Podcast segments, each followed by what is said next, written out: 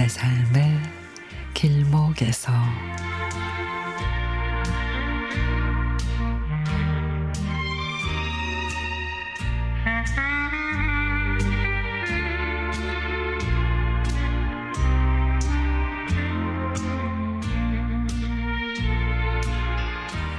초등학생인 저희 아이가 요즘에 단소에 푹 빠져 있습니다.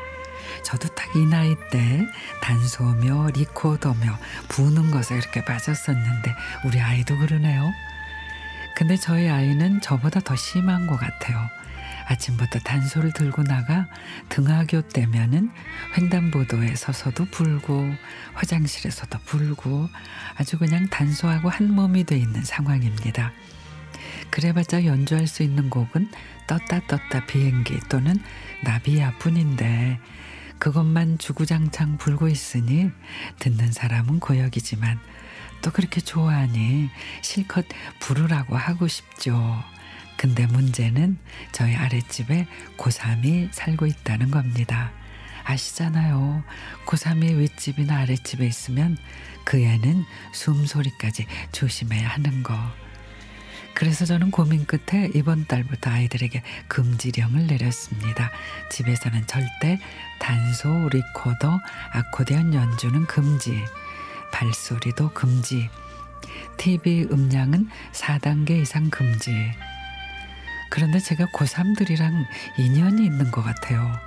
이사 오기 전 집에서도 아랫집에 고3이 살고 있었거든요. 특히나 그때는 방음이 안 되는 집이라 주말마다 아이들을 데리고 밖에 나갔었는데 근데 이번에 이사 온 이 집도 아랫집에 고3이 있을 줄. 근데 더 엄청난 건 아랫집 아이들이 연년생이라는 거죠. 거죠. 그러니까 내년에도 고3이 있다는 겁니다. 그래서 요즘에는 아이가 단소를 어떻게 부냐고요? 저녁 식사가 끝나면 손잡고 지하 주차장으로 내려갑니다. 간혹 주차하러 왔다가 깜짝 놀라는 주민들도 계시지만 저희 윗집에요 고3이 살아서요 라고 얘기를 하면 대부분 아이고 고생이 많으십니다. 그럽니다. 올해는 아이와 지하 주차장에 숱하게 내려가야 될 것 같습니다. 아니네요. 내년도 있네 그죠? 아랫집은 이런 노력을 할까요?